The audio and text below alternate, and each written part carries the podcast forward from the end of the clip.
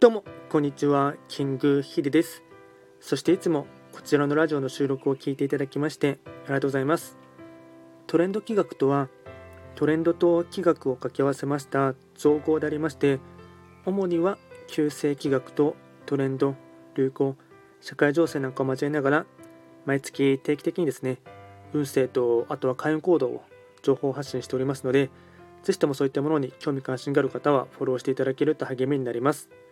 で今回話をしていきたいテーマといたしましては、まあ、あの旧歯科星の星の方に関してですね、えっと、12月の注意点をですね、えっと、若干絞ってお話をしていきたいかなと思いますが、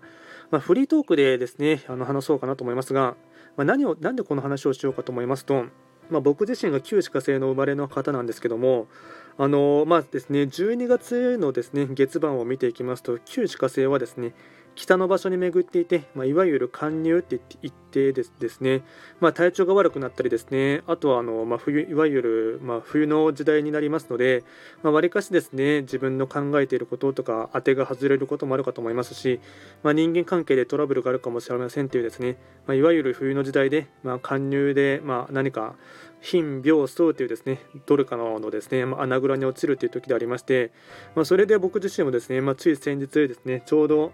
先週末のですね週末からですね若干2日間ぐらい連続でですね、まあ、体調を崩したっていうのがあってですね、まあ、それに関してですね特に旧歯科生の方に関してメッセージを送りたいなと思っていまして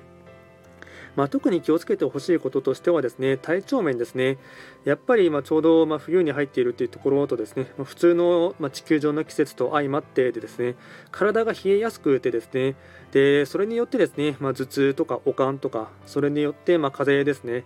あとは今ですとまたですね、まあ、新型コロナのですね、まあ、新新しいオミクロンとかですね、新しい株も入ってきましたので、まあ、そういったインフルエンザとかも含めて、いろいろとそういったものに関してはですね、注意も必要だと思いますし、旧歯科生の方って何て言うんですかね、うん、体がですね9つの星の中でも、まあ、丈夫そうに本人はですね、まあ、振る舞ってはいるんですけども実はそんなにですね耐久性がないというかですね体力はそんなにないというところがあってですね勘違いしやすいところがあるんですよね、ま、それは僕自身もとてもですね あのすごい感じるところがありますのでなので少しでも、ま体調面でうんまあなんかうん調子が悪いなと思いましたらすぐに休むこと、まあ、特に12月に関してはですね若干風邪をひけば長引く傾向もありますしあとインフルエンザとかもですねかかってしまうとですね特に喉とかですね、えっと、痛みやすいというところもありますのであとはですねお腹もですね冷えてですね下しやすいっていうところもありますので、まあ、特に12月はですねあのとにかく体は冷やさないっていうのとですね無理はしない。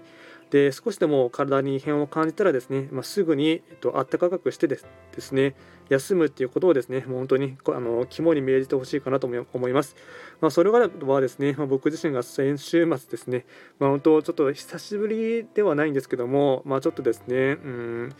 体の不調を感じてですねやっぱり健康で生きられることのですね、まあ、ありがたみっていうのをですねすごい痛感しましたので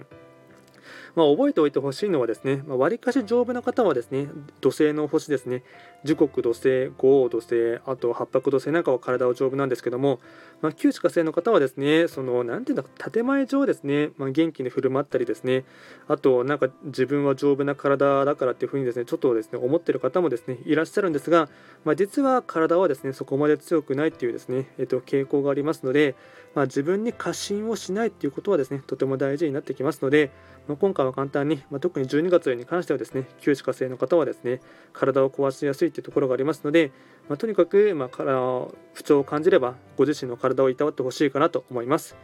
今回は簡単にですね、旧歯科生の方の体調面に関してですね、特にお話をさせていただきました。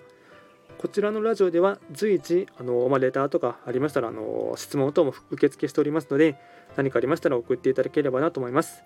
では今回も最後まで聴いていただきましてありがとうございました。